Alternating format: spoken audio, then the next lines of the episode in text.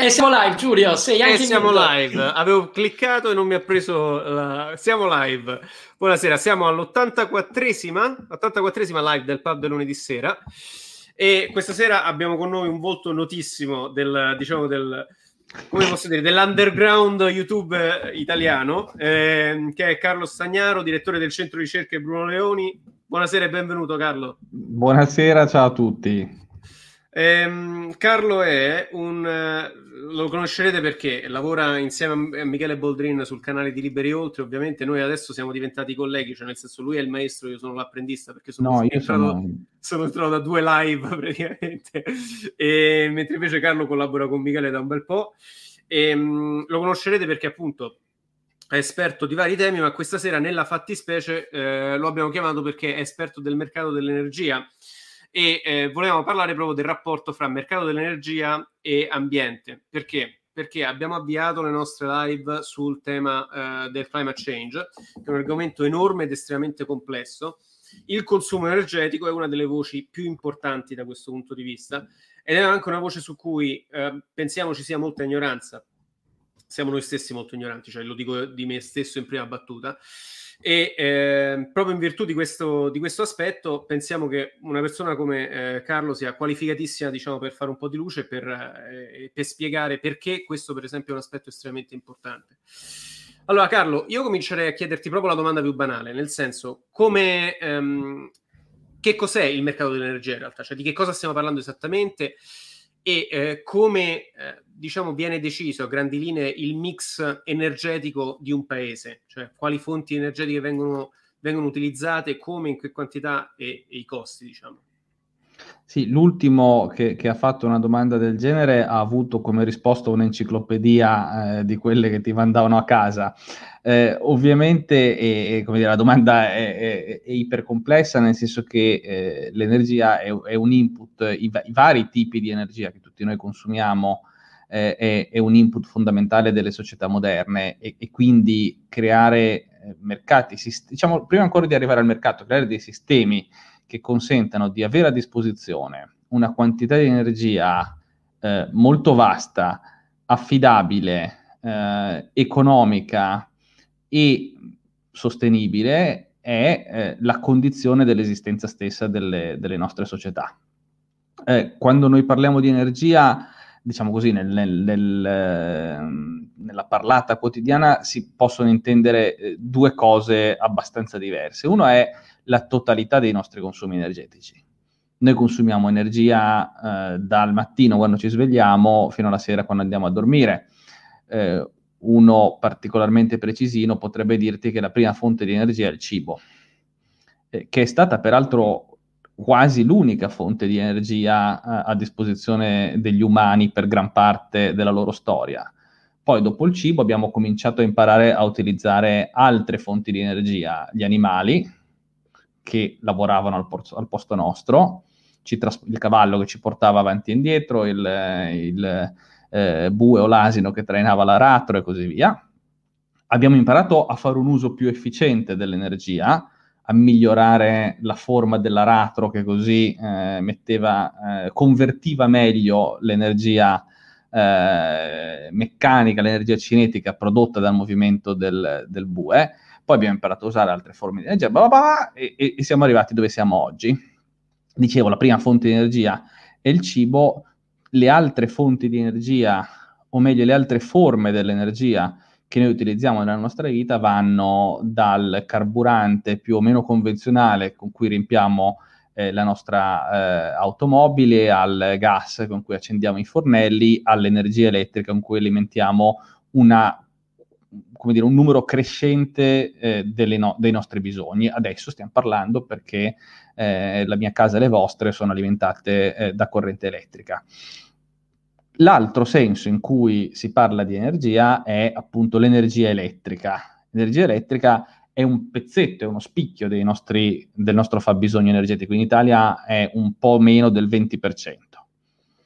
Eh, è una cosa curiosa, peraltro, perché quando, quando, nel dibattito pubblico si parla di energia, quasi sempre o spesso ci si riferisce specificamente all'energia elettrica, che però, appunto, dicevo, eh, fa vuoto per pieno un quinto eh, dei, nostri, dei, nostri, bisogni. Perché si parla tanto dell'energia elettrica? Scusa, lo prendo molto, molto lunga. Eh, si parla tanto dell'energia elettrica per varie ragioni. Eh, credo due fondamentali. La prima è che di tutte le fonti di energia, l'energia elettrica è quella per quanto, ripeto, soddisfi una parte minoritaria dei nostri bisogni, è più onnipresente nella nostra vita. La prima cosa che fai quando, quando ti svegli al mattino è dare un'occhiata al telefonino e magari accendere la bajour che eri di fianco e, e, e da quel momento in poi tu cominci a eh, usare energia elettrica. No, per tre ragioni. Seconda ragione perché l'energia elettrica, a differenza di altre forme di energia, eh, dico forme o vettori, l'energia elettrica non è una fonte di energia, ovviamente l'energia elettrica viene generata a partire da altre fonti primarie, eh, l'energia elettrica è il vettore energetico più versatile in assoluto. Tu puoi usare energia elettrica per la mobilità, per muoverti con un'auto elettrica, un'auto ibrida, con un monopattino elettrico, una bici elettrica, eccetera. La puoi utilizzare per quello che stiamo facendo in questo momento, per alimentare tutto quello che è tecnologico e digitale, la puoi utilizzare per cuocere, per scaldarti, per fare qualunque cosa. Lo stesso non puoi farlo con altre, con altre forme di energia o con altre fonti di energia. Eh, con la benzina puoi fare il pieno nella tua macchina, puoi scaldartici fino a un certo punto, difficilmente saresti capace eh, di, di fare andare il computer con la benzina e potresti farlo con un generatore di, di, di energia elettrica. Appunto. Terza e ultima ragione perché in una fase storica in cui siamo sempre più consapevoli dell'impronta ambientale delle nostre eh, attività e dell'importanza di sviluppare delle tecnologie che ci consentano di preservare tutte le cose belle che ci ha dato il progresso tecnologico, ma di ridurre eh, appunto l'impatto ambientale, in particolare quello sul clima, l'energia elettrica è un vettore di energia che di per sé non è né pulito né sporco, perché dipende da come la generi, ma che è relativamente facile eh, eh, ripulire. È più facile inquinare meno a parità di eh, energia effettivamente disponibile utilizzando tecnologie alimentate da energia elettrica che utilizzando tecnologie alimentate da altre fonti di energia.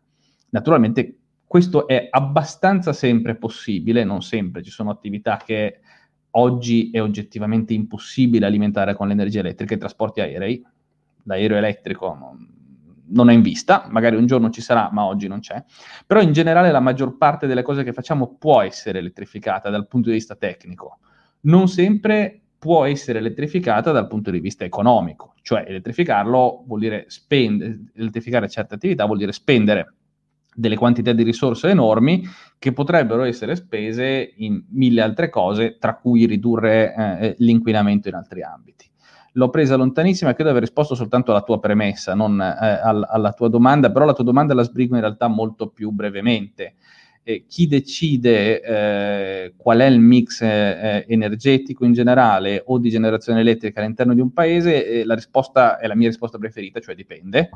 Eh, dipende da come quel paese è organizzato, nel senso che ci sono paesi come era l'Italia, come erano la maggior parte dei paesi europei fino ai primi anni 90, in cui eh, la produzione di energia elettrica, passiamo a parlare eh, specificamente di energia elettrica ovviamente, la produzione di energia elettrica era un monopolio pubblico verticalmente integrato, cioè lo stesso soggetto gestiva tutto quello che andava centra- dalle centrali fino al contatore e quindi lì il monopolista, cioè lo Stato fondamentalmente, decideva tot di questo, tot di quello, tot di quell'altro. Eh, in realtà col tempo ci si è resi conto che quello era un, un sistema efficace, nel senso che efficace vuol dire che funziona, eh, non era un sistema efficiente, qual- comunque tu definisca l'efficienza, e, e così si è eh, cambiata la governance del settore e sempre per stare in Europa, ormai nella, in teoria in tutti, ma di fatto nella maggioranza eh, degli Stati membri dell'Unione Europea, eh, noi distinguiamo nettamente all'interno dei sistemi elettrici quelle attività che sono intrinsecamente monopolistiche, le reti, non ha senso, non è tecnicamente possibile e non è comunque economicamente sensato avere più reti elettriche in concorrenza l'una con l'altra. E distinguiamo queste da attività che invece sono potenzialmente esposte alla concorrenza, la generazione di energia elettrica, la vendita di energia elettrica e, e così via.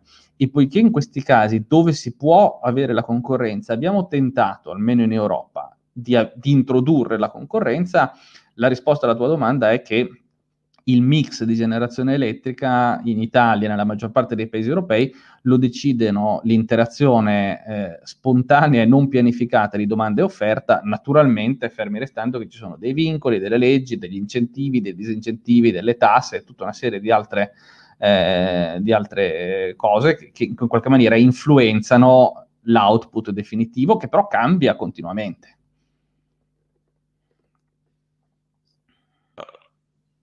vado io. Um, la cosa è, allora, innanzitutto mi presento, io sono Giorgio, sono un nuovo membro del pabellone di sera e io sono abbast- parecchio interessato al tema e la cosa che un po' secondo me non è chiaro è come viene poi operativamente soddisfatta questa domanda, cioè mh, se chi decide com- con quanto anticipo si decide come produrre l'energia, chi eh, chi, chi, fa i prezzi e più o meno come funziona, dato che appunto la rete per cui passa poi è un monopolio, no? cioè, eh, penso sia Terna che la gestisce. Eh, com'è il meccanismo e come questo poi impatta sul fatto, vabbè, la, produ- la produzione distribuita in cui ognuno si fa energia e, e poi si vede. Sì, allora, allora eh, pensate alla rete come un lago, ok? un lago da cui eh, intorno al quale ci sono delle, degli, delle persone che prendono l'acqua perché gli serve l'acqua. Ok? Ed è un lago però che ha una caratteristica molto particolare. Il livello dell'acqua deve sempre rimanere costante, perché se cambia il livello dell'acqua, eh, fuori di metafora, se cambia la frequenza della rete, eh, succedono delle robe brutte che non vuoi, che non vuoi vivere, ti, ti, ti frigge il computer, eccetera, no? Eh, come funziona la cosa quindi? Che tu hai un monopolio che è il lago, attorno al quale ci sono dei rubinetti, diciamo così, cioè tutte le volte che tu schiacci il, eh, il, il pulsante eh, esce dell'acqua dal lago, cioè tu ritiri dell'energia elettrica e tutte le volte che tu ritiri dell'energia elettrica la superficie del lago si abbassa impercettibilmente e quindi c'è il gestore del lago che telefona a qualcuno, poi vediamo come lo sceglie, per chiedergli di immettere dell'acqua nel perché il tuo obiettivo è tenere la superficie, eh, eh sempre, il livello della superficie sempre costante, no? Quindi in, questa, in questo rapporto tu hai, semplificando all'estremo, almeno tre soggetti che interagiscono tra di loro. Hai tu che apri il rubinetto e ritiri l'acqua, eh, l'omino che controlla il livello del lago e eh, l'omino che, eh, che invece eh, versa acqua nel lago.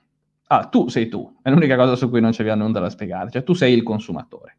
Poi ci mettiamo dentro la generazione distribuita che com- ci complica la vita, però stiamo a come era il mondo fino a vent'anni fa. Il mondo fino a vent'anni fa era che tu eri tu, aprivi il rubinetto, scendeva l'acqua il, l'omino che controlla il livello eh, dell'acqua sul lago è l'operatore di rete. Eh, la rete elettrica in realtà sarebbe corretto dire le reti elettriche perché abbiamo reti locali in, in, in bassa tensione, eh, una rete che, che, sono gestite da una serie di soggetti. In Italia il principale operatore di reti in bassa distribuzione è eh, una società che si chiama E-Distribuzione, che fa parte del gruppo Enel, eh, poi ci sono alle, le, in alcune eh, zone, Milano, Roma, eccetera, eh, società eh, cosiddette municipal- ex municipalizzate che gestiscono le reti di distribuzione locale in regime di concessione, regime di monopolio, le concessioni scadono nel 2030. E poi abbiamo le reti in alta e in altissima tensione che vengono gestite, come ricordavi tu, da, da Terna. Tutte queste robe qua si coordinano tra di loro in vari modi, eh, controllano la superficie del lago. Quando la superficie del lago si abbassa, abbiamo detto devono individuare qualcuno eh, che, eh, che immetta l'acqua nel lago. Come identificano qualcuno che immetta l'acqua nel lago? Eh, il criterio più, mh, mm, come dire, banale del mondo eh, che non è banale implementare, ma che, ma che, è ragionevole immaginare, è io mi faccio versare l'acqua nel lago da quello che è in grado di versarmela a, a, a, facendomi pagare meno. Come faccio a scegliere chi mi fa pagare meno? Aspetta che recupero una una roba che vediamo se riesco a proiettare. Aspetta, eh. Aspetta lì. Allora, come faccio a... Eh, allora, fatemi condividere una, una slide. Ecco, la vedete? Si vede? Eccola qua. Come faccio a scegliere chi, eh, chi eh, mi versa l'acqua nel lago? Io prima ho un po' barato perché ho fatto finta che eh, ci sei tu, la rete e, e, e, e quello che versa l'acqua nel lago. In realtà in mezzo c'è qualcuno che ti vende l'energia elettrica che non è necessariamente la stessa persona che la produce. Questo qualcuno, questo venditore di energia elettrica, parte del suo mestiere è prevedere quanta energia verrà ritirata domani a una certa ora e comprarla all'ingrosso. Cioè, tu compri al dettaglio una commodity come l'energia elettrica, che è l'acqua, l'acqua del nostro lago, che, viene, che a monte ha un mercato all'ingrosso. Quindi gran parte di questo gioco tra rubinetto che si apre e eh, immissione dell'acqua nel lago, in realtà è un gioco che viene giocato in anticipo. Perché? Perché io in gran parte so già quali saranno i miei consumi di domani. Non so precisamente a che ora accenderò le luci e quante luci accenderò in casa, ma tendenzialmente mi aspetto che saranno, ci saranno più luci accese in casa mia dalle otto e mezza di sera fino a mezzanotte che da mezzogiorno alle 4 e mi aspetto che ci saranno più luci accese e se ho il riscaldamento elettrico più riscaldamento acceso d'inverno che d'estate. Se ho i condizionatori mi aspetto che i condizionatori funzioneranno d'estate non d'inverno e d'estate fun- funzioneranno di più in certe fasce orarie e di meno in certe altre fasce orarie. Quindi se io devo rifornirti eh, di acqua, di energia elettrica, eh, devo anzitutto cercare di prevedere quale sarà il tuo consumo. Ora, prevedere il tuo consumo è difficile Prevedere il tuo più quello di Giorgio è un po' più facile. Prevedere il tuo più quello di Giorgio più quello di Giulio è ancora più facile, perché differenzio. Mettendo insieme tutte le previsioni di consumo, io costruisco una curva che vengono, diciamo, presentate a una controparte centrale che senza grande fantasia si chiama borsa elettrica. Eh, poi faccio vedere le curve reali. Um, vengono utilizzate per costruire un, una curva di domanda.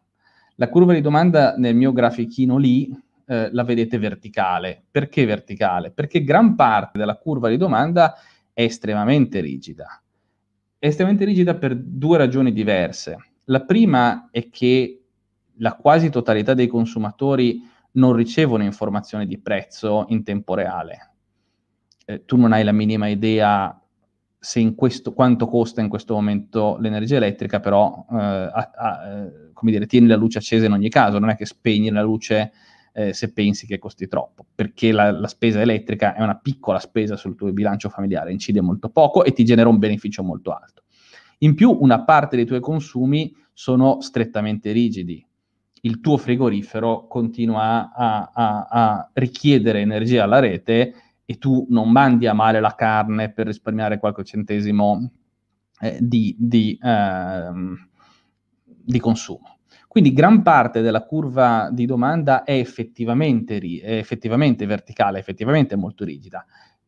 Nella realtà poi c'è una piccola parte della, della curva che, eh, che invece non, ha, ha, ha, un po' di elasticità perché? perché ci sono tutta una serie di soggetti tipicamente industriali che modulano i propri consumi proprio in funzione dei prezzi attesi per il giorno successivo. Quindi, sai, io devo fare una colata per, eh, in un'acciaieria e posso decidere se questa colata farla partire alle 6 di mattino o a mezzogiorno o alle 6 di sera.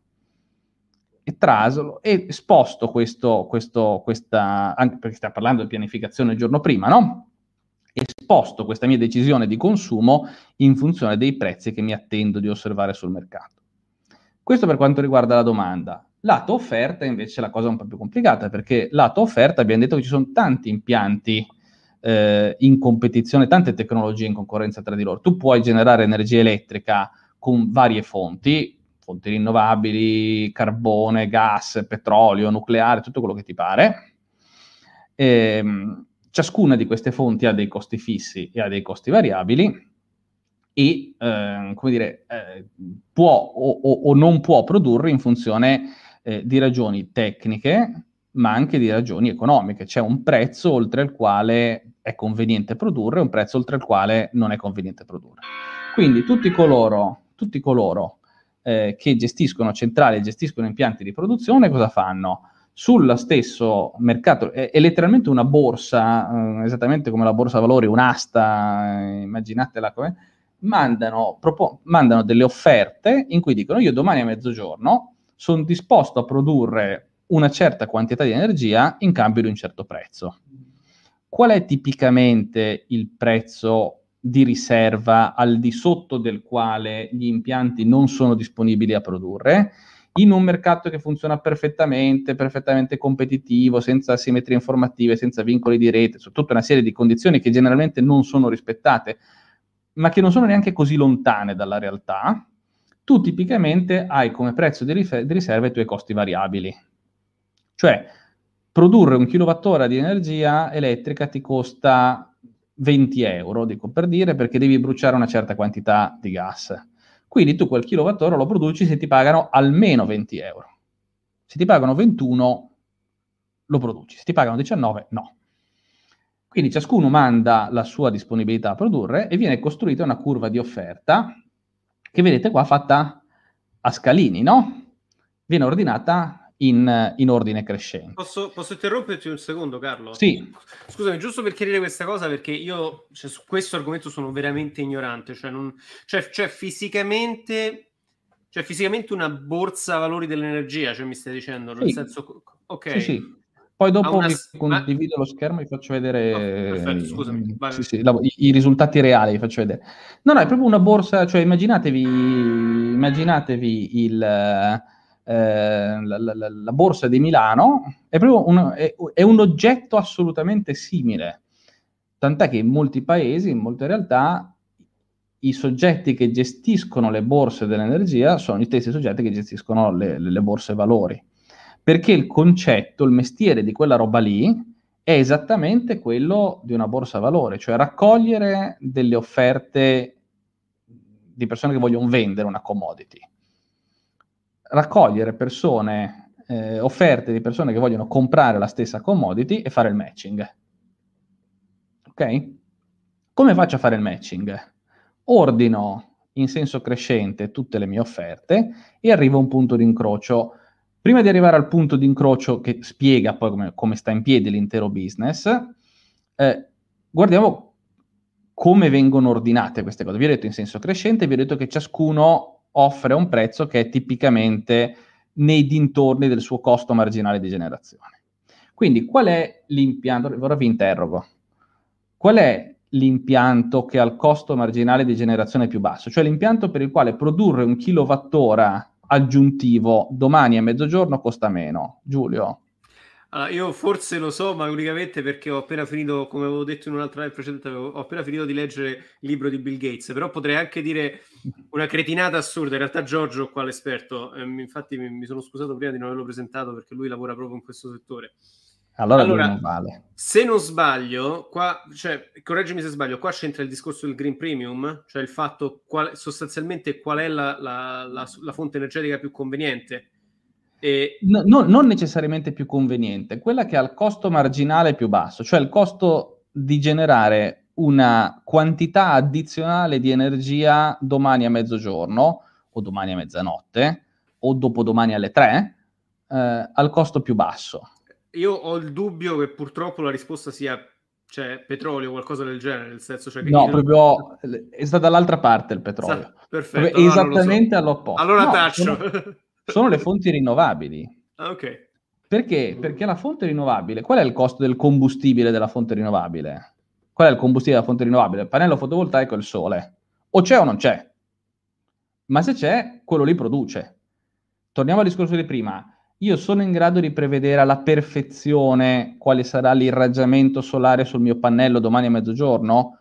No. Però so che a mezzogiorno il sole ci sarà. e so che a mezzanotte non ci sarà.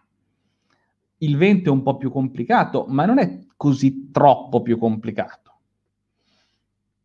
Tant'è che le fonti rinnovabili tipicamente entrano nella curva di offerta a un prezzo zero. Il mio, prezzo, il mio costo marginale di generazione è zero. Poi arriviamo a vedere come si finanziano. Eh? Dopo le fonti rinnovabili arriveranno intuitivamente le tecnologie che hanno costi marginali relativamente più bassi, cioè le tecnologie il cui combustibile costa meno. Tipicamente il nucleare dove c'è e il carbone. E poi vai un po' a crescere, vai verso il gas, l'olio combustibile, eccetera, eccetera, no? E io costruisco questa mia scaletta. Dove mi fermo? Mi fermo quando la mia scaletta incrocia la curva di domanda, perché a quel punto ho trovato il punto di equilibrio. Che prezzo pago? Prago, pago il prezzo che sortisce dal, dall'incontro della. Poi tra poco vi faccio vedere una curva reale, anzi due curve reali. Ehm, eh, individuo un prezzo di equilibrio. Poiché riconosco questo prezzo di equilibrio a tutta la quantità, questo è il sistema italiano che vige in Italia e nella maggior parte dei paesi europei, poi ci sono sistemi alternativi di determinazione del prezzo. Io riconosco eh, il prezzo pari al, al, al, valore di equilibrio lo riconosco a tutta l'energia consumata in quell'ora. Quindi supponiamo che il prezzo di equilibrio sia 70 euro megawattora. Domani da mezzogiorno a luna, tutta l'energia prodotta e consumata domani da mezzogiorno a luna verrà pagata da 70 euro. Ora c'è un impianto là in cima, quello in corrispondenza dell'incrocio tra domanda e offerta, che è il cosiddetto impianto marginale, l'impianto che ha fatto il prezzo, che povero Cristo, quello lì gli costa 70 euro produrre un megawattora, riceve 70 euro, recupera integralmente i suoi costi marginali, ma non recupera un euro del costo fisso. L'impianto appena appena più costoso, quello che sta alla sua destra, non entra in, in produzione, non, non, non, viene chiamato a produrre, tranne che in alcuni casi che vediamo tra poco, no? Venite invece a sinistra degli impianti. Guardate gli impianti per esempio l'impianto a carbone che abbiamo detto avere eh, costi marginali bassi. Supponiamo che per quell'impianto a carbone produrre un megawattora eh, eh, aggiuntivo domani da mezzogiorno a luna abbia un costo marginale pari a 20 euro. Io l'energia gliela pago 70 euro, per cui cosa succede? Che quello lì, di questi 70 euro, 20 li usa per pagare il carbone, con gli altri 50 copre costi fissi e profitto fare, e, e remunera il capitale. L'impianto rinnovabile, che abbiamo detto che ha un costo di produzione marginale pari a zero, perché il vento è gratis, il sole è gratis, eccetera, e quello lì si piglia tutti i 70 euro. Naturalmente quei 70 euro possono sembrare un, un, dire, una remunerazione estremamente generosa, sono generosi rispetto ai costi variabili. Io con quei 70 euro mi devo andare a coprire i costi fissi. E qui c'è l'inghippo, perché tipicamente gli impianti che hanno bassi costi variabili, nucleare, rinnovabili, eccetera, hanno alti costi fissi. Ragionateci, non è che l'energia prodotta con un pannello fotovoltaico o con una pala eolica è gratis, non ha costi marginali, però l'impianto l'hai pagato. Idem con un impianto nucleare. Per quanto sembri strano, l'uranio costa poco, costa poco perché in realtà è molto denso energeticamente però l'impianto l'hai, l'hai, l'hai, l'hai pagato dal, dire, dal, primo all'ultimo euro. Dall'altro lato invece abbiamo impianti a gas, eccetera, che tipicamente si trovano nella situazione opposta. Hanno costi fissi eh, più, eh, più bassi e costi variabili più alti. Cosa si intende per costo fisso? Il costo di investimento. Eh, io ho speso 2000 euro per installare un pannello da un kilowatt ok? Ogni kilowattora che mi genera a me costa zero in termini di costo variabile, perché prendo il sole e lo converto in energia. E ogni kilowattora che mi genera vale, diciamo, 50 euro. Quanti kilowattora devo generare per recuperare il mio costo fisso? Io ho speso 2000, ottengo 50 euro per ogni, eh, per ogni kilowattora, si fa una divisione, vedete quante, quante ore deve lavorare quel, quel pannello per ripagarsi, facciamo finta che non ci siano tassi di interesse, che non ci siano altre balle, no? Allora, tutto questo che sembra complesso in realtà è la parte facile, perché finora siamo rimasti alle previsioni rispetto a domani. Più ci avviciniamo al tempo reale, più sono necessari degli aggiustamenti al programma. Un po' perché magari, sai, io avevo deciso di far partire eh, una colata eh, di acciaio domani mattina alle 7, faccio una prova sul forno, porca puttana, mi rendo conto che c'è una roba che non funziona. Quindi devo cancellare il mio programma di prelievo di, di energia elettrica. Oppure io mi sono impegnato a vendere una certa quantità di energia domani mattina alle 7, eh, però ho un guasto nel mio impianto. E quindi non è. E più mi avvicino al tempo reale, più queste, questi disallineamenti tra quello che io mi sono impegnato a consumare o a produrre diventano, tra virgolette, pericolosi per il sistema, perché ricordatevi, il livello del lago deve sempre rimanere costante, no?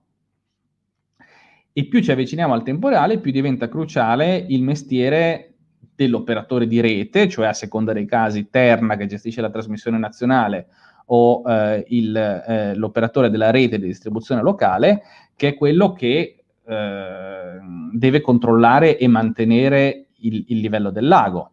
E quindi mentre sulla programmazione diciamo di lungo termine, quella fatta da oggi per domani o da adesso per tra sei ore, faccio la mia borsa, le offerte, le cose, le robe, le, più mi avvicino al tempo reale, più passo a strumenti, diciamo, meno esteticamente belli dal punto di vista di un economista che si sballa quando vede una borsa, le offerte, le cose, e, e, e che invece sono, eh, io faccio un'asta e dico mi serve questo, datemela subito, e ci sono tutta una serie di operatori abilitati a offrire servizi di sistema, eh, diciamo, più vicini al tempo reale che mi rispondono, fino al fatto che quando arrivo quasi eh, quando mi sento proprio veramente, cazzo, cioè quello lì mi aveva detto che produceva, invece gli si è guastato l'impianto dieci minuti fa.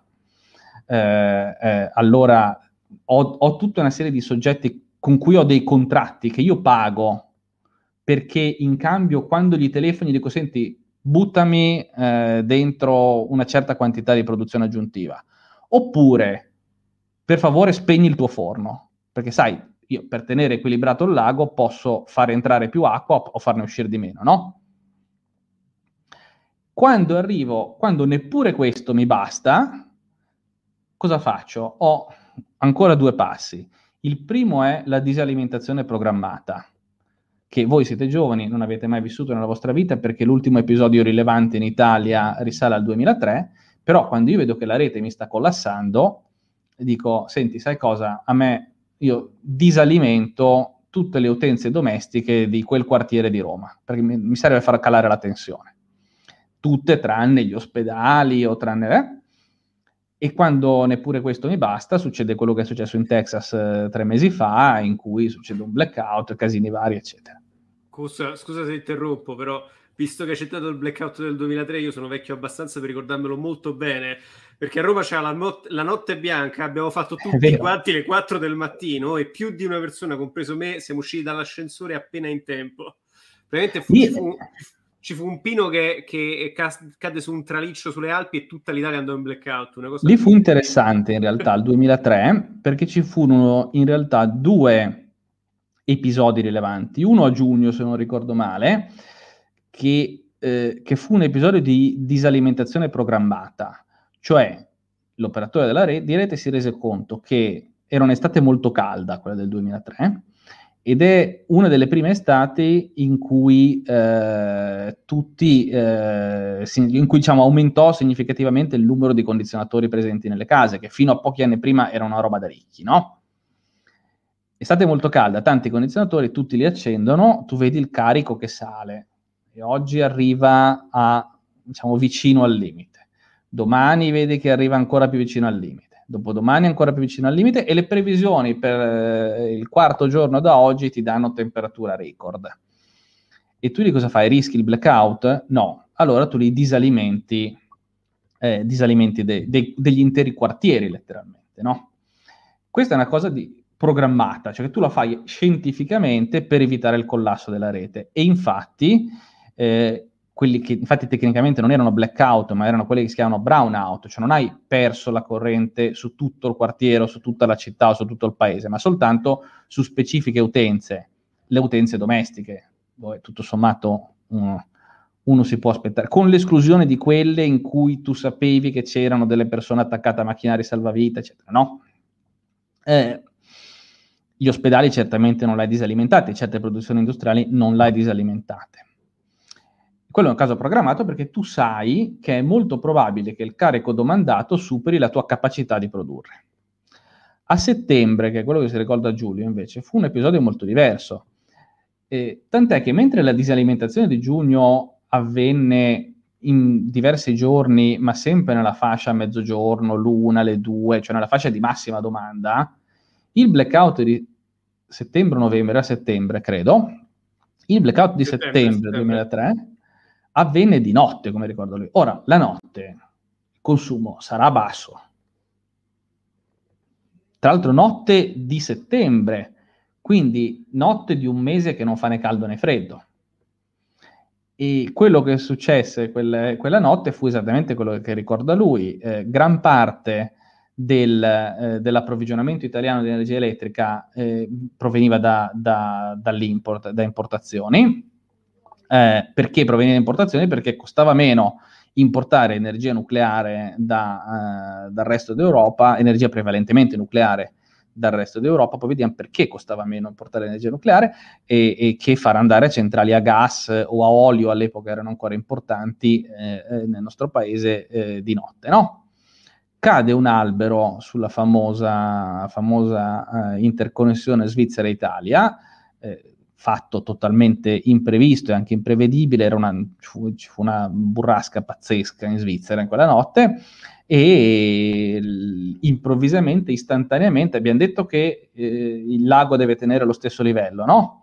Provate a immaginare cosa succede se improvvisamente, se tu hai il lago alimentato da un solo emissario in quel momento, improvvisamente quell'emissario lì viene, si blocca e però tutti i rubinetti intorno restano aperti. Improvvisamente tu hai un brusco calo del livello della superficie e succede tutto il casino che succede. Ora vi faccio vedere, aspetta, fammi, scusa se, se sono noioso, eh, ditemelo, eh. eh. Vi faccio vedere, perché non lo vedo qua? Cazzo si fa condividere? Non, riesco, non so perché non riesco a condividere il mio browser, cioè riesco a condividere la presentazione su PowerPoint, ma non... Se mi giri il link... Eccolo qua, eccolo qua, eccolo okay. qua, eccolo qua. Perfetto. Allora, dovreste vederlo. Questa è la nostra famosa borsa elettrica, no? Allora, tanto qua vedete eh, le previsioni di domanda e prezzo eh, per la giornata di domani. Banalmente vedete che la domanda, eh, ora adesso viviamo in una sta- stiamo eh, vivendo una stagione non particolarmente calda e non particolarmente fredda, quindi non ci sono grandi oscillazioni tra, tra giorno e notte, però vedete l'andamento sia della domanda che segue, che segue eh, le ore, sia eh, dei prezzi che variano nell'arco della giornata, riflettendo il fatto che in ogni ora hai un diverso mix di generazione e un diverso livello eh, di domanda e offerta. Scusate, questa è una cosa ridicola spero che prima o poi togliano, tolgano. Devi dare il consenso quando tu entri anonimamente sul sito. Non mi chiedete perché. Allora, abbiamo detto prima che eh, la curva di domanda, le rinnovabili, eccetera. Ora vi faccio vedere l'effetto del, del, fatto che noi abbiamo messo tante rinnovabili nel sistema. Questo fa vedere bene anche come si formano i prezzi. Abbiamo messo tante rinnovabili nel sistema, ehm, che, se vi ricordate com'era costruita la curva di offerta, no? prima quelli col costo basso, poi quelli col costo marginale più alto, poi a crescere, se io metto tante rinnovabili dentro il sistema, voi vi immaginate che la curva di offerta si sposta verso destra, perché butto tanta roba con un prezzo con un prezzo basso. Se, se non sono chiaro ditemelo. Eh? Allora, andiamo prima a vedere com'era il mondo prima delle rinnovabili. Mi ero preso una data buona, cioè il maggio 2010. Qua c'erano poche rinnovabili. Allora, 23 maggio 2010 questa, eh, ora vi faccio vedere le, le, curve di domanda e offerta. Eh. Eccole qua, aspetta ancora una cosa, andiamo in Sicilia perché è meglio. Allora, questo è il grafico domanda e offerta in Sicilia domenica 23 maggio 2010 al, a mezzogiorno. Ok? Questa è la nostra brava, quella arancione, la nostra brava curva di domanda che vedete sostanzialmente verticale. Quella verde è la nostra curva di offerta. Prima avete eh, un, un, certo numero di impianti a bassissimo costo marginale, prevalentemente fotovoltaici, poi entrano in funzione eh, tutti gli altri impianti, la domanda è di circa 2111 eh, eh, megawattora, il prezzo di equilibrio è 140 euro, 130 euro, 65, ok? Allora, andiamo a vedere invece la domenica 22 maggio 2020. Sempre una domenica di maggio, sempre a mezzogiorno. Guardate cosa succede. La domanda, non mi ricordo quanto vi ho detto che era la domanda prima, era circa 2000 MWh se non ricordo male. Adesso è addirittura più bassa, leg- leggermente più bassa, 1892. Guardate il prezzo di equilibrio. Il prezzo di equilibrio è circa 10 euro eh, a eh, megawattora. Perché? Perché? Perché sostanzialmente in Sicilia nel frattempo sono cambiate due cose fondamentali. La prima è che abbiamo installato una marea di pannelli fotovoltaici. Abbiamo detto che prima guardavamo i prezzi a mezzogiorno di una domenica di maggio, quindi potete immaginare quanto, quanto stavano pompando. L'altra cosa importante che è successa è che mentre nel 2010 la Sicilia era elettricamente quasi isolata dal continente e quindi quei 130 euro, mi sembra che abbiamo visto, eh, riflettevano il fatto che per coprire la domanda dovevano entrare in funzione, in esercizio, delle carrette a olio combustibile vecchissime con altissimi costi marginali, ma che strategicamente era molto, molto intelligente da parte del proprietario mantenere in esercizio, perché se io con la mia carretta a olio porto il prezzo a 130, il mio impianto a, a, a gas, che ha un costo di produzione pari a 60, mi fa un margine di 60. Ok? Nel frattempo, una, l'altra cosa che è cambiata dal 2010 al 2020 è che nel 2016, se non ricordo male, 17, è entrato in esercizio dopo un calvario autorizzativo il cavo eh, che unisce eh, Calabria e Sicilia e quindi elettricamente, prima, prim, ce n'era anche uno prima ma aveva bassa capacità, la, elettricamente la Sicilia adesso non è più isolata quindi non solo hai tanto fotovoltaico che già di per sé fa buona parte del lavoro, però uno dice il fotovoltaico lavora di giorno, ma di notte mica tanto, no? Ma quando non hai il fotovoltaico, anziché avere la carretta a, a, a olio combustibile con altissimi costi di esercizio che funziona, tu puoi importare eh, energia dal, dal continente e quindi la carretta ha chiuso perché non ha più un mercato, perché non esiste più o esiste soltanto molto raramente, che si creino condizioni di domanda e offerta tali per cui, ehm, tali per cui devi chiamare in, in, esercizio degli impianti così vecchi. E, ehm, eh, per, per, cui eh, diciamo così, gli eccessi di domanda che non riesce a coprire con le fonti rinnovabili o altre fonti a basso costo, riesce a coprirle con impianti un po' più moderni, un po' più competitivi eh, che stanno da qualche parte sul continente. Fatto casino? No, non lo so. Non so. Datemi un feedback. No, no, super interessante. Cioè, la cosa che non capisco è come fanno allora sol- il solare a ripagarsi per i costi fissi se lo perché c'era stata una live sempre con il pub lunedì sera dove eh, Tony Volpe che lavora nelle rinnovabili aveva detto che questo sistema dei prezzi penalizzava le rinnovabili. Però da quello che ho capito cioè, le mette sempre al primo posto cioè loro vendono allora, sempre.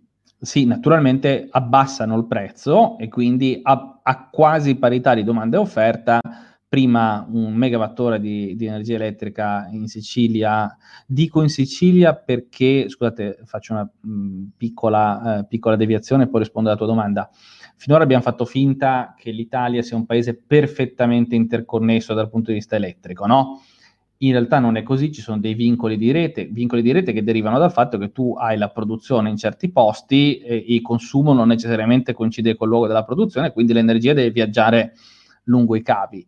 Quando eh, i cavi dell'alta e altissima tensione non hanno una capacità sufficiente a portare tutta l'energia elettrica che ti servirebbe, hai eh, appunto delle, de, delle congestioni, dei vincoli di rete che ti obbligano ad avere in situ delle, delle, degli impianti, delle centrali che, eh, che ti coprono la, la, la, la domanda, no? E, e dicevo, eh, grazie al fatto che sono arrivate tutte queste rinnovabili, il prezzo di equilibrio dell'energia elettrica si è molto abbassato. Ora, è pur vero che il nostro fotovoltaico continua ad avere un, um, un costo marginale pari a zero, perché basta che il buon Dio gli mandi il sole e lui produce, no? Eh, e tuttavia un conto è avere un costo marginale pari a zero e pigliare 130, è un conto è avere un costo marginale pari a zero e pigliare 10 euro sul megawattora prodotto. Il modello di business delle rinnovabili oggi si fonda in parte sul fatto che il costo di produzione, quindi il costo fisso, il costo dell'investimento del nostro pannello fotovoltaico si è enormemente ridotto rispetto al passato. E nonostante questo si gioca anche sul fatto che le rinnovabili godono di una serie di vantaggi eh, dal punto di vista regolatorio che sono relativamente mh, rilevanti, poi vi dico quali, e dal punto di vista economico. Vantaggio regolatorio è, io vi ho detto prima che eh, l'operatore di rete più si avvicina al tempo reale, più deve correggere per allineare domanda e offerta, no? questa, l'esigenza di correggere è tanto più forte quanto meno precise sono state le previsioni del giorno prima e, e, e delle ore precedenti. Il sistema di borsa è costruito in modo tale che se tu sbagli a prevedere ti penalizza, tu devi pagare una multa, ma hai detto che producevi 1000, hai prodotto 500, eh, mi spiace, ma hai, hai, hai creato un disagio, hai creato un'esternalità negativa, hai creato un costo al sistema, perché io per ritirare quei 500 lì se l'avessi saputo ieri che dovevo coprire 500, trovavo qualcuno che me li faceva pagare eh, tot. E visto che adesso ne ho assolutamente bisogno, non posso fare a meno, quello stesso mi dice, sai Ciccio, vuoi? Eh, paghi, paghi, paghi 2 per, 3 per, 4 per, no? E, e, quindi chi causa lo sbilanciamento, come si dice, chi causa l'errore di, di previsione paga una multa, diciamo così. Sulle fonti rinnovabili che sono per definizione non programmabili, cioè non sono io che decido quando c'è il sole, ma lo decide il buon Dio, eh, c'è più tolleranza, diciamo così, nel, nel, per il fatto che tu sai ex ante che quella roba lì non è perfettamente programmabile. Questo è un pezzo. L'altro pezzo ovviamente sono gli incentivi, cioè eh, e qui dipende molto dal tipo di fonte, da quando l'ha installata, che procedura hai seguito, eccetera, eccetera, però eh, quello che abbiamo visto noi è il prezzo di mercato dell'energia elettrica. Quel pannello fotovoltaico che produce energia che viene remunerata 10 euro a megawattora, è possibile che nel passato abbia, eh, sia stato ammesso un sistema di incentivazione per cui oltre a quei 10 euro gli venivano dati 10, 20, 50, 100 euro per ogni megawattora di energia prodotta e quindi oltre al prezzo di mercato prendeva anche un, un incentivo che era giustificato dal fatto che volevamo eh, promuovere le rinnovabili, eccetera. Eh, abbiamo esagerato perché li abbiamo, eh, come dire, straremunerati i, uh, i, i, eh, le fonti rinnovabili, per cui abbiamo straspeso per gli incentivi e quindi dopo una fase in cui proprio sembravamo eh, quello come si dice, col, che, che distribuiva, che si accendeva il sigaro con, eh, con la banconota. Abbiamo fatto un periodo in cui siamo stati molto più sparagnini nell'erogare incentivi. Adesso che, stanno com- che, che diciamo, il montante degli incentivi promessi sta cominciando lentamente a scendere e contemporaneamente stiamo aumentando eh, gli obiettivi ambientali di riduzione delle emissioni e contemporaneamente il costo delle energie rinnovabili tende a sua volta a scendere, ehm, come si dice, eh, eh, co- stiamo riprendendo a, a, a, erogare una serie di, di incentivi e di vantaggi. Poi vorrei chiederle in che modo sta scendendo questo prezzo delle rinnovabili adesso e se questo è collegato anche al tutto il discorso delle emissioni. Innanzitutto le chiederei cosa sono le emissioni in generale per chi ci segue e come vengono prese in considerazione nel sistema di pricing in generale. E in secondo luogo, appunto, anche da un punto di vista di policy, adesso si parla di riduzione delle emissioni rispetto ai livelli del 2030, poi del 2050, quali sono quindi uh, gli incentivi uh, che la politica può creare affinché ci sia un, un effettivo taglio di ridu- una effettiva riduzione delle emissioni, affinché il prezzo comunque delle rinnovabili sia più competitivo, magari, allora, o di fonti sostenibili in generale, non necessariamente rinnovabili. Allora, cosa sono le emissioni? tutte le volte che, allora, fino a poco tempo fa, gran parte dell'energia elettrica che producevamo e gran parte dei consumi energetici diversi da quelli elettrici, la vostra automobile, erano alimentati da fonti fossili, carbone, petrolio eh, e gas. Cos'è la fonte fossile? È un dinosauro che, che, o una foresta che, che, è rimasta sepolta sotto un, un certe condizioni di eh, temperatura e pressione per milioni di anni, la materia organica che componeva il nostro dinosauro si è trasformata e ci siamo trovati eh, ad avere questa riserva di carbonio. Eh, gli idrocarburi hanno, hanno, due straordinarie caratteristiche. Eh, la prima è una forte densità di energia, vale a dire in un piccolo volume o in un piccolo peso di idrocarburo c'è tantissima energia.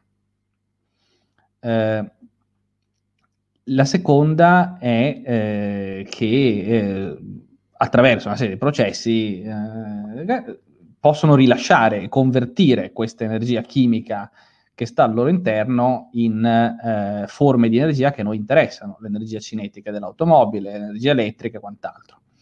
Hanno però il vizio, quando bruciano, cioè reagiscono con l'ossigeno, di produrre una serie di ehm, prodotti di scarto, tra cui il più importante è il biossido di carbonio, nei tempi si chiamava anidride carbonica, la CO2 e altre robe, il metano, eccetera, che, che eh, accumulandosi in atmosfera rendono la nostra atmosfera più opaca alla radiazione infrarossa eh, emessa dalla Terra e insomma, tutta questa roba qua fa sì che aumenti la temperatura media del pianeta con tutte le conseguenze che potete immaginare, che sapete, l'innalzamento del livello dei mari, cadono i cieli, eccetera. No? Eh, abbiamo, da un lato noi ci troviamo nella condizione che la nostra civiltà, l'esistenza della nostra civiltà, nel senso di quello che è il genere umano da, dalla rivoluzione industriale in poi, dipende strettamente dalla disponibilità di energia che è stata resa possibile dallo sfruttamento energetico dei fossili. Ehm, dall'altro lato ci siamo resi conto che rischiamo di fare, di fare un, un, un, casino dal quale, non, non, da quale usciremmo molto male e abbiamo quindi deciso di, eh, me, di sforzarci di trovare dei modi per ridurre le emissioni.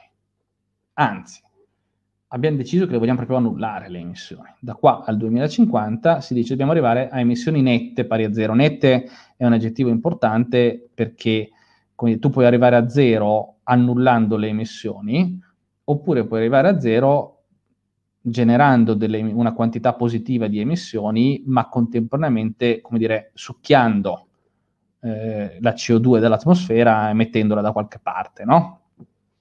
Allora, come si fa a fare questa roba? Eh, si fa eh, cercando di, eh, sosti- di, ridurre l'impatto ambientale dell'utilizzo dei combustibili fossili e cercando delle alternative ai combustibili fossili. E, e, le alternative tipicamente costano. Se non costassero, se costassero poco, non avremmo bisogno di farci tutte queste pipe qua.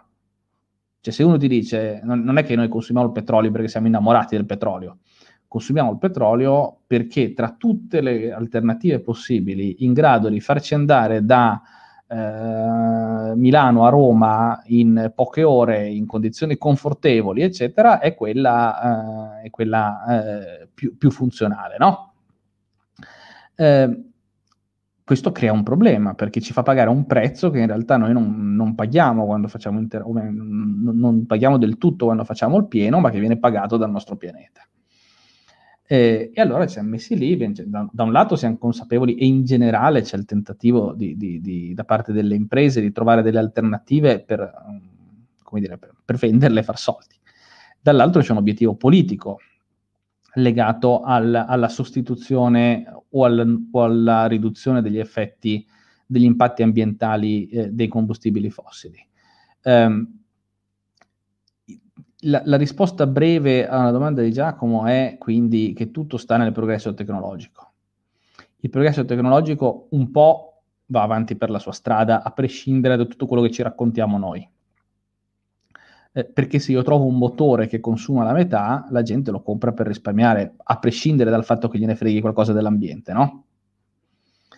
Eh, diverso è il caso se trovo un motore che consuma la metà ma mi costa il doppio e allora magari quel motore me lo compro se faccio tanti chilometri, ma se faccio pochi chilometri, ha, economicamente, parlo dal punto di vista economico, non ha molto senso comprarmelo, no?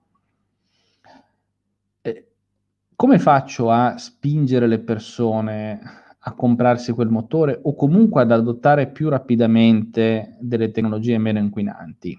Faccio in tanti modi, ho tanti strumenti e tipicamente li uso tutti in qualche combinazione tra di loro poi a me personalmente alcuni strumenti piacciono di più, altri piacciono di meno, però diciamo, per, per dare il, il range degli strumenti ho strumenti che vanno dal dire da domani è vietato usare la tal cosa. Noi abbiamo, uh, stiamo decidendo che dal 2025, in realtà non sarà 2025, ma amen, eh, non si potrà più usare il carbone per generare energia elettrica eh, in Italia.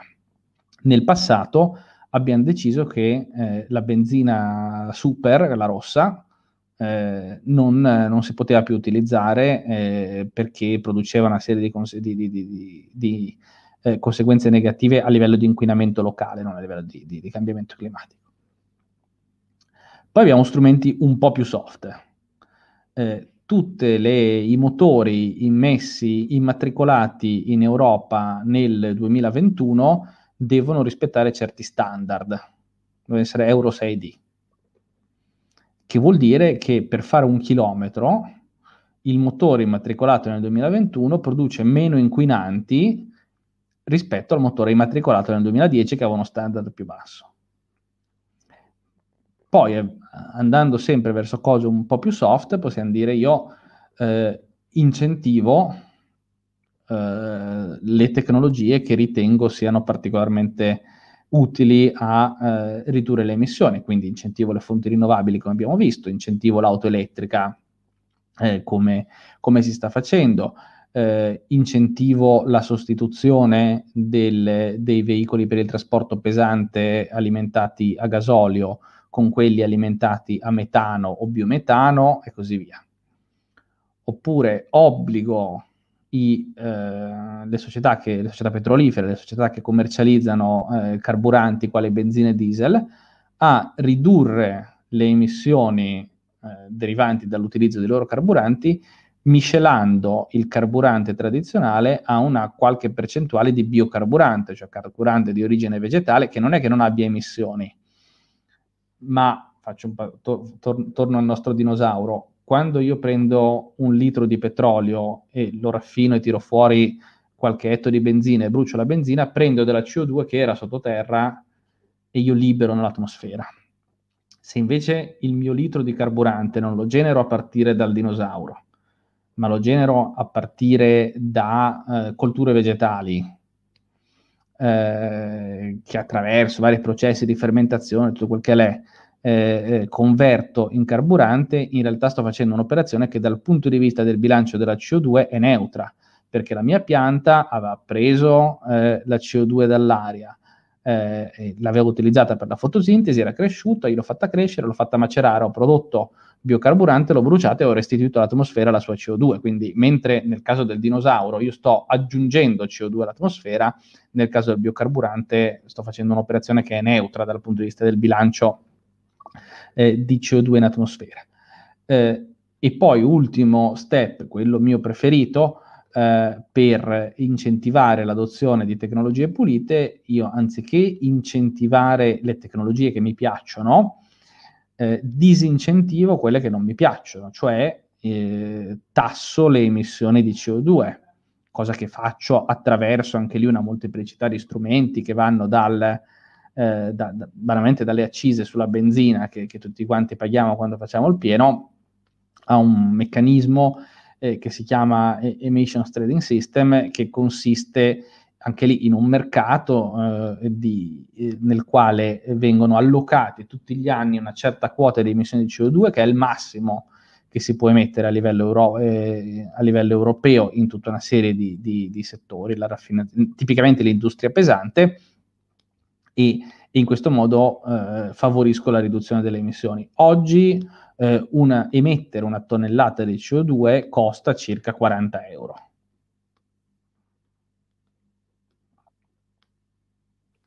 Magari su questo punto vorrei capire, eh, faccio qui una domanda un po' da nerd, sull'ETS, appunto, questi sistemi.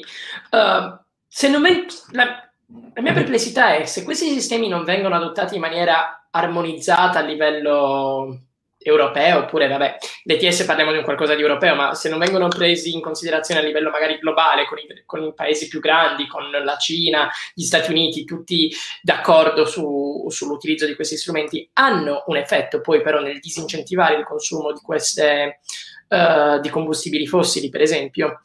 Ossia, se l'Europa ha il suo emission trading scheme o ha il suo carbon border adjustment mechanism, eccetera, eccetera, ma gli Stati Uniti e la Cina e il Regno Unito, eccetera, eccetera, non, uh, non adottano una, una soluzione simile, l'Europa non rischia di essere in una situazione di svantaggio rispetto agli altri paesi e quindi tutte queste soluzioni non rischiano di non avere alcun effetto poi concreto nel... Allora, ni, eh, nel senso che è chiaro che tutti questi strumenti dal punto di vista teorico perlomeno sono più efficaci se tu li adotti a livello mondiale perché a quel punto eh, se il prezzo del carbonio o le tassazioni sulle, la tassazione sulle emissioni di CO2 è lo stesso dappertutto, eh, tu non hai alcun incentivo a trasferire le tue produzioni da un'altra parte per fare arbitraggio su, su quest, sul costo di questo particolare input di produzione. Eh, se non lo puoi introdurre a livello mondiale, e evidentemente politicamente è molto complesso, è meglio introdurlo a livello di gruppo di paesi. Se a livello di gruppo di paesi non ci riesci, diciamo così, se la Val d'Aosta introduce eh, il suo eh, sistema di tassazione del carbonio, è molto probabile che dura una settimana, nel senso che dopo un po' si accorgono che tutti quanti vanno a fare benzina eh, in Piemonte o in Francia, no? Eh, se il suo sistema di emissione del carbonio lo introduce l'Italia, l'effetto c'è ma un po' meno, se lo introduce l'Europa l'effetto c'è ma ancora un po' meno e così via. Eh, di fatto noi abbiamo un sistema esplicito di questo genere a livello europeo, eh, anche se delle norme che, o comunque delle, delle, mh, delle, misure in qualche modo simili, anche se non altrettanto rigorose, ci sono in, in gran parte degli altri paesi industrializzati, inclusi eh, gli Stati Uniti. Eh, L'Europa è un mercato molto grosso eh, e quindi riesce a reggerlo il peso di questa roba va detto che abbiamo anche una serie di strumenti che ne mitigano gli effetti potenzialmente negativi. Faccio un esempio, eh, l'esempio più banale. Tu immagina di essere eh, un'impresa estremamente energivora, una siderurgia, un produttore di cemento, per cui il costo dell'energia per te è una voce molto importante del, della tua struttura dei costi e che hai dei processi produttivi che rendono estremamente difficile, se non impossibile, sostituire, perlomeno nel breve termine, l'utilizzo di combustibili fossili come il gas. E allora, eh, poiché il tuo mercato di riferimento è un mercato abbastanza globale, eh, se tu devi pagare l'energia al doppio di quello che la paga un altro, perché quell'altro non è soggetto a vincoli ambientali, succede che poi, eh, come dire, vieni sbattuto fuori mercato perché l'acciaio del tuo concorrente costa molto meno. Come ne siamo usciti da questa roba qua? Eh, ne siamo usciti dando diritto alle, a, ai settori industriali che hanno queste due caratteristiche, energy intensive, cioè ad alta intensità di energia e che quindi risentono fortemente dei costi dell'energia, e trade exposed, cioè esposti al commercio internazionale e quindi a rischio di essere eh, tagliati fuori dal mercato, estromessi dal mercato a causa di queste politiche, gli diamo, diciamo così, un, un bonus di emissioni. Qual è la cosa interessante? Che questo bonus di emissioni loro se lo possono rivendere, quindi comunque hanno un incentivo economico a ridurre il più possibile le proprie emissioni perché quel, quel, certificato in più che gli abbiamo regalato, se quello se lo vende a 20 euro, sono 20 euro che si mette in tasca. E, e nel complesso il sistema tutto sommato ha abbastanza funzionato, nel senso che noi abbiamo evidenza empirica da un lato che l'ETS con tutti i suoi limiti, tutti i suoi problemi, ha contribuito a ridurre eh, le emissioni dei settori ai quali si applica, che come dicevo sono essenzialmente eh, le, eh, le, industrie, le, industrie, pesanti, eh, produzione di energia elettrica, raffinazione del petrolio, eh, acciaio, cemento, tutte queste robe qua. Ehm, dall'altro lato, tutto sommato, abbiamo mitigato il rischio cosiddetto di carbon leakage, cioè il fatto che io a causa dei prezzi dell'energia faccio chiudere un'acciaieria in Italia, trasferi- questa acciaieria riapre in Cina, e poiché in generale i processi produttivi italiani sono comunque più puliti di quelli in Cina, il risultato è che le emissioni non solo si spostano ma aumentano, il che dal punto di vista dell'atmosfera è, è totalmente irrazionale. Però nel complesso questo meccanismo fatto di cerotti, di, di, um, di uh, come dire, i punti dati, i punti di sutura dati dal sistema, martellate, eh, lo scotch, però alla fine questo, questo meccanismo nel complesso eh, funziona abbastanza, nel senso che oggettivamente eh, l'Europa ha, eh, sta, sta, riducendo in maniera, in maniera, sensibile le proprie emissioni. Ora trovo, eh, se lo trovo vi faccio vedere eh, quanto le stiamo riducendo, diciamo, quanto le stiamo riducendo, riducendo già adesso, quindi in presenza di politiche che, che vanno in questa direzione eh, ma non ancora, eh, come dire, se, senza ancora essere, aver, aver implementato eh, gli obiettivi più recenti che ci stiamo dando e che riguardano la riduzione delle emissioni del 55% entro eh, il eh, 2000, 2030 e la, l'annullamento delle emissioni entro eh, il 2050. Adesso vi condivido lo schermo e vi faccio vedere l'andamento delle emissioni, questo mi pare che sia un grafico che è aggiornato al 2019, poi il 2020, eh, il 2020 eh, fa, fa, storia a sé anche dal punto di vista delle emissioni. Qui vedete l'andamento delle emissioni europee dal 1990 a oggi e vedete che nell'arco degli ultimi 30 anni le emissioni di CO2 europee sono scese in maniera abbastanza significativa, circa il 20%, nonostante in questo periodo di tempo la crescita economica europea sia stata più che dignitosa, eh, che è un dato non banale perché storicamente, il, eh, storicamente le emissioni sono abbastanza legate al, all'andamento, all'andamento, della crescita economica. Per darvi un'idea, qui vedete eh, le emissioni globali dall'inizio della rivoluzione industriale eh, fino a oggi imputate per, eh, per, area di origine e se date un'occhiata a quali sono le, ehm, le, le eh, diciamo, l'andamento della produzione di emissioni di CO2 eh, nelle varie parti del globo, vedete che le fasi che corrispondono a, eh, alla più significativa crescita economica sono tipicamente fasi eh, che vedono un aumento eh, molto importante delle emissioni. Il fatto che in Europa negli ultimi 30 anni le emissioni siano, eh, si siano ridotte nonostante la crescita economica abbia continuato, significa che tutto sommato le politiche europee hanno funzionato. Io credo che siano state molto costose, quindi sono state efficaci ma non efficienti, eh, però hanno funzionato. E, e, significa anche nel complesso che eh, siamo a un livello di progresso tecnologico che ci consente di fare queste robe che eh, nel passato probabilmente eh, sarebbero apparse molto molto difficili da, o molto improbabili da ottenere. Ah, se posso, cioè io trovo uh, la cosa molto interessante. Una cosa che però mi sembra controintuitiva è, dato che le rinnovabili sono quelle che stanno più a sinistra nella curva, quindi sono quelle che paghiamo meno. No, sono quelle che hanno più bassi costi variabili. B- b- più bassi costi variabili. Cioè, tu immagina, scusa, ti, ti fermo prima perché tu è, cioè, tu immagina di confrontare due automobili, una costa eh, 10.000 euro e, fa, e, e, e ti costa un euro al chilometro, l'altra costa 10 centesimi al chilometro, ma ti costa 30.000 euro o 20.000 euro. Quale delle due è più economica? Naturalmente ci stiamo dimenticando dell'ambiente in questo momento, no? Sì, sì. Quale delle due costa meno? Dipende strettamente da quanti chilometri fai. Sì, no, infatti la mia domanda era questa, cioè, dato che comunque sia poi nel mercato quando compri un kilowattora da solare lo paghi meno di un kilowattora da gas. Allora, no, lo paghi tanto uguale perché lo paghi al prezzo di equilibrio tra domanda e offerta. Il fatto che ci sia il kilowattora fotovoltaico abbassa il prezzo di equilibrio per tutti quelli che producono in quell'ora lì.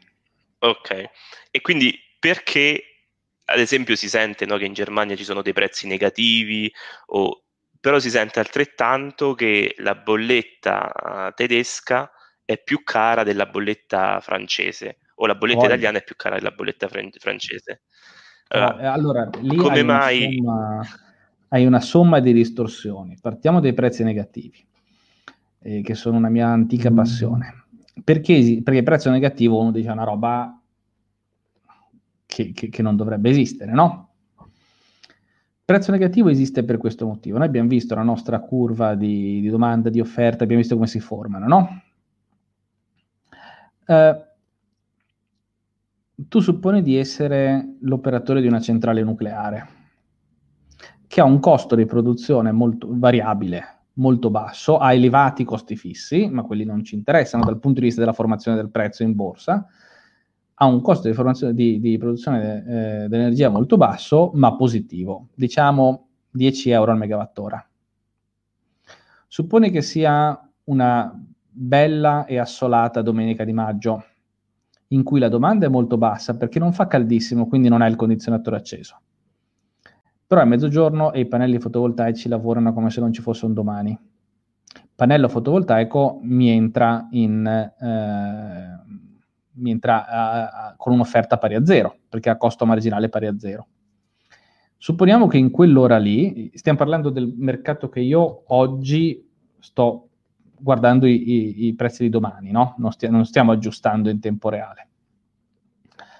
Supponiamo che in quell'ora lì mi aspetto che, visto che la domanda è bassa e che i pannelli fotovoltaici producono allegramente, la produzione fotovoltaica sia sufficiente a uh, coprire integralmente la domanda.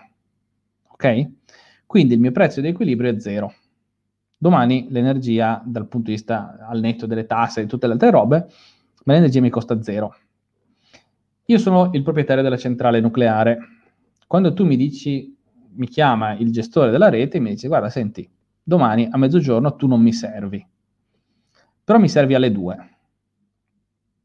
Perché tu hai fatto un'offerta, mi hai detto che alle due, esattamente come all'una, ecco, esattamente a mezzogiorno, eh, eh, saresti stato disponibile a produrre a 10 euro e il prezzo di equilibrio è 20. Ok? Ora, una centrale nucleare non è esattamente un ventilatore cioè un ventilatore, se a mezzogiorno non ti serve, ma ti serve alle due, a mezzogiorno lo spegni, alle due lo accendi, no? Una centrale nucleare non funziona esattamente così. Spegnerla riaccenderla ti costa un botto di soldi. E quindi, visto che spegnerla e riaccenderla ti costa, supponiamo, 200 euro a megawattora, a te conviene, fino a, a meno 200, ti costa meno andare da Giulio, Giacomo e Giorgio e dirgli per favore accendetevi il condizionatore e vi pago fino a 200 euro al megawattora per accendere il condizionatore. Naturalmente nel mondo reale non sono Giulio, Giacomo e Giorgio che accendono il condizionatore, i soggetti che ritirano l'energia eh, in eccesso in quel momento. Sono Giulio, Giacomo e Giorgio SPA che hanno un accumulatore, una batteria, sono eh, una, un'acciaieria che può modulare o, o, o, uno stabilimento industriale che può modulare il suo processo produttivo e dice cazzo domani l'energia eh, molto probabilmente costa, costa, poco perché io sono furbo, so che è una domenica di maggio, c'è bel tempo eccetera eccetera. E, e questo può comportare eh, eh, prezzi eh, dell'energia che in alcune, un numero limitato di ore dell'anno, eh, assumono valori negativi. Naturalmente prezzi di energia intesi come prezzo della commodity, poi dopo sopra ci devi montare tutto, eh, tutto l'ambaradan dei, dei, costi di rete, eccetera, per cui il consumatore finale difficilmente paga, effettivamente riceve un accredito sul suo conto corrente, no? Eh, però, diciamo, tipicamente i prezzi negativi si verificano anche nei contesti in cui tu hai dei vincoli di rete, perché devi avere la tua centrale nucleare proprio lì e, e devi avere la regione di fianco dove magari, non, eh, dove magari c'è una domanda che comporta eh, un prezzo positivo dell'energia, ma, ma, non puoi trasferirla. Tant'è che uno dei posti dove si sono verificati i prezzi negativi più frequentemente e eh, con, con, valori assoluti più elevati è eh, il Texas, in particolare il Texas eh, nord eh, orientale, dove c'è una grande densità di paleoliche, che però era scarsamente collegato al resto del Texas. Texas è enorme, no? uno pensa a uno stato, però è una roba... Eh, eh, era scarsamente collegato col resto del Texas. E la pala eolica eh, produce quando c'è vento. E, e non, non, non, ci puoi fare niente. So. E, e visto che la, la, naturalmente quello che puoi fare con la paleolica è il cosiddetto eh, metterla, metterla in bandiera, nel senso che tu fai girare e non produci energia elettrica, no? Però la paleolica è anche incentivata. Quindi se te, ti, se a te lo Stato ti paga 100 euro ogni megawattora che produci, tu sei disponibile ad accettare un prezzo negativo fino a meno 99 euro gli altri casi in cui abbiamo osservato prezzi negativi, Francia, Germania, eccetera, tipicamente per meno ore, ma in valore assoluto con valori più alti, anche meno 200, che siamo scesi, eh, sono stati dove, dove, dove avevi presenza di centrali nucleari che, come ti dicevo, non puoi accendere e spegnere. E quindi questo è un pezzo della tua domanda. Poi l'altro pezzo me lo sono dimenticato. Perché se il prezzo che paghi per le rinnovabili è più basso, nei paesi in cui le, la penetrazione delle rinnovabili è più alta, poi il prezzo in bolletta è più alto? Per due ragioni. Quella di breve termine e che sarà sempre meno vera nel futuro è, è che tu le rinnovabili le hai incentivate, per cui il prezzo della commodity è molto bassa però, come abbiamo detto, la, la fonte rinnovabile un, aveva e ha sempre meno un grande costo di investimento upfront, cioè tu devi comprarla sta maledetta pala, no? E, e, e per far sì che io tire, che, che sia economico comprare la pala e guadagnare con un prezzo dell'energia elettrica che in quanto commodity sarà basso, io ti devo pagare un incentivo. E l'incentivo è fondamentalmente una tassa sulla bolletta che non entra nel, nel prezzo di borsa, ma il consumatore paga poi quando, quando gli arriva la bolletta uh, a fine mese. Quindi questo è un pezzo ed è la principale ragione per cui in Germania i prezzi per le famiglie sono così alti. Tieni conto che in Germania hanno deciso gran parte del costo degli incentivi di farlo pagare alle famiglie ed è il motivo per cui in Germania le imprese pagano un costo dell'elettricità molto bassa. Noi abbiamo fatto una roba quasi opposta, non, non del tutto, ma siamo più sbilanciata dall'altro lato, per cui noi abbiamo le famiglie che pagano un costo di energia elettrica inferiore a quello delle famiglie tedesche, non basso in assoluto, ma inferiore a quello delle famiglie tedesche.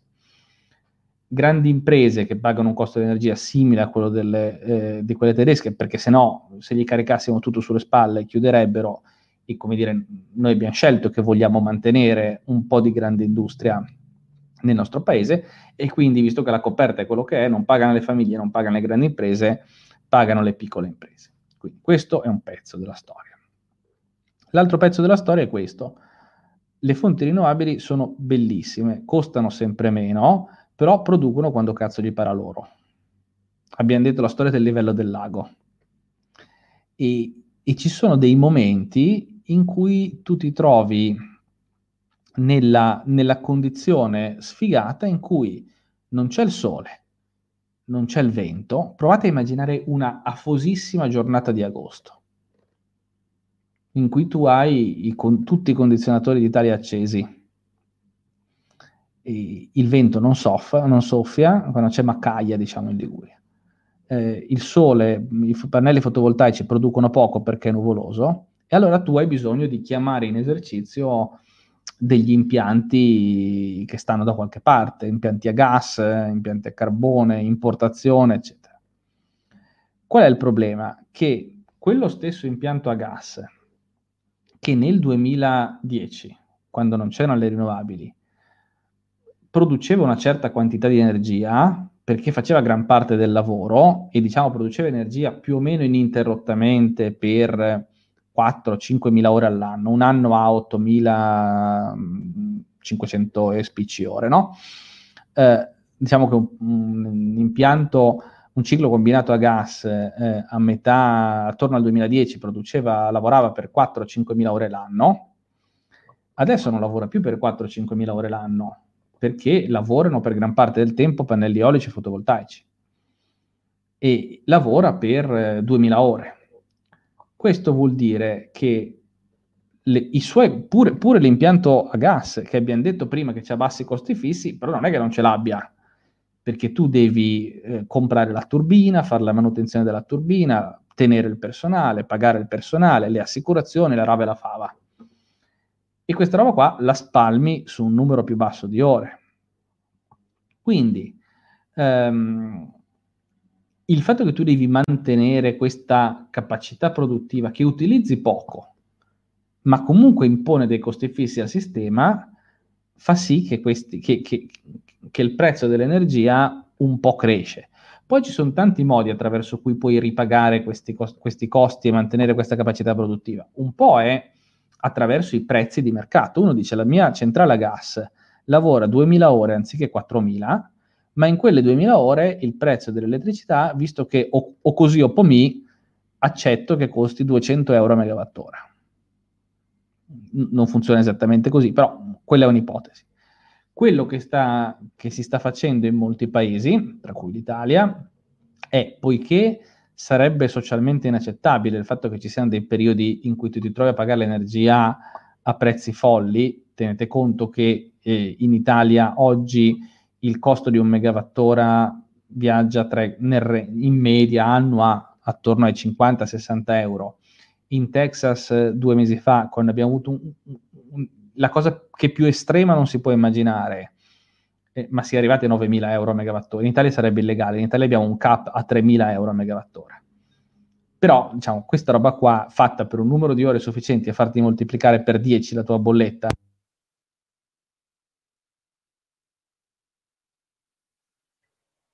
Ti abbiamo perso, Carlo. Non so che è successo di punto in bianco. È, è saltato l'audio, forse. Sì, ti sei mutato. Magari si è staccato il microfono. Eh, credo perché. Ho perché ho sentito come un rumore. Anch'io. Niente. No.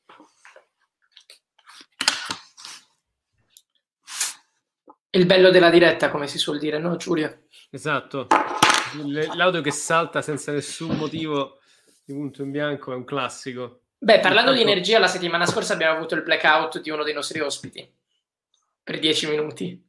Ah sì, è vero, è verissimo. Fra le altre cose, appunto, uh, ci sono, i, ci sono i, c'è il fan club di Carlo che... Aspetta, mi sentite? No, Carlo, purtroppo ancora no. C'è il fan club di Carlo che ha invaso la chat ci dicono i poteri forti hanno sabotato l'audio di Carlo. Beh, un po' come quando abbiamo avuto l'attacco dei russi, ti ricordi Giulia? Sì, sì. Alle con, origini. Con i giornalisti, avevamo un giornalista dissidente con noi e, e sì, siamo stati sì, attaccati sì. dagli hacker russi, che è stata una cosa meravigliosa. Il pub di sera, il nemico di tutti. Esatto, comunque Carlo, no, purtroppo ancora no. Comunque, Carlo lo, lo dobbiamo rinvitare perché questa, questa, panoramica è stata veramente interessante. Ah, ma come ti dicevo, questa può essere soltanto parte 1 di N, se accetta il nostro sì. ospite. Ora sì. sì. Vabbè, così sono sul microfono quello degli auricolari, non su quello buono. Vabbè, comunque più o meno si sente. Si sente bene, si sente bene. E, mm, non mi ricordo più dove, dove eravamo. Texas 9.000 eh. dollari eh, Texas 9.000 dollari. E dicevo, in, in, molti paesi, tra cui l'Italia, abbiamo deciso di introdurre un meccanismo che invece funziona un po' diversamente. Dice, visto che io non voglio che l'energia elettrica nei momenti di scarsità vada a 3.000, perché noi abbiamo un limite eh, pari a 3.000, un limite superiore oltre il quale l'energia non può andare. L'algoritmo di borsa non, non, non lascia andare. Eh, noi abbiamo introdotto una roba che si chiama mercato della capacità, in cui paghiamo eh, degli impianti, li finanziamo per pa- coprirgli in parte i costi fissi, copriamo per così dire i costi di investimento, io ti pago perché tu sia disponibile a produrre e in questo modo, e però tu ti impegni quando produci a non chiedere un prezzo superiore a, un certo, a, a, a una certa soglia, mi pare 130 euro. Um, non è scontato dire se ci risparmi o no, nel senso che tu tagli i picchi, ma non è detto che la media eh, rimanga, rimanga eh, più bassa. Però questo è il, meccanismo, è il meccanismo che ci siamo dati. Quindi per rispondere alla domanda sulle rinnovabili, eccetera, eh, almeno per ora, in prospettiva probabilmente questo sarà meno vero, ma almeno per ora le rinnovabili hanno un, hanno in realtà un triplice costo, costo di incentivazione, costo del fatto che devi costruire del backup eh, che entri in esercizio quando eh, la tua pala eolica è ferma, ma tu vuoi comunque fare questa live. E poi il fatto che la pala eolica eh, ha la disgraziata eh, abitudine di andare dove c'è il vento. E il vento non è in mezzo alla pianura dove tu potresti collegarla facilmente alla, alla rete nazionale, ma è in cima ai crinali, in mezzo al mare, eccetera. E questo ancora una volta genera eh, dei costi fissi che poi vanno sulla schiena di tutti perché devi costruire dei cavi, dei tralicci, tutte le robe varie.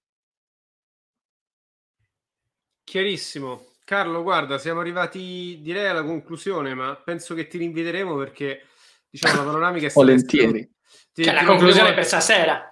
Per stasera, esatto, perché ti rinviteremo per la panoramica è stata molto molto interessante, abbiamo imparato tantissime cose. Eh, scusa, e... Ehm, rispondo a un commento quando dicevo Vai. 3000 al megawattora, eh, io parlo se, quando ho fatto dei prezzi parlavo sempre solo del costo della materia prima, costo della commodity.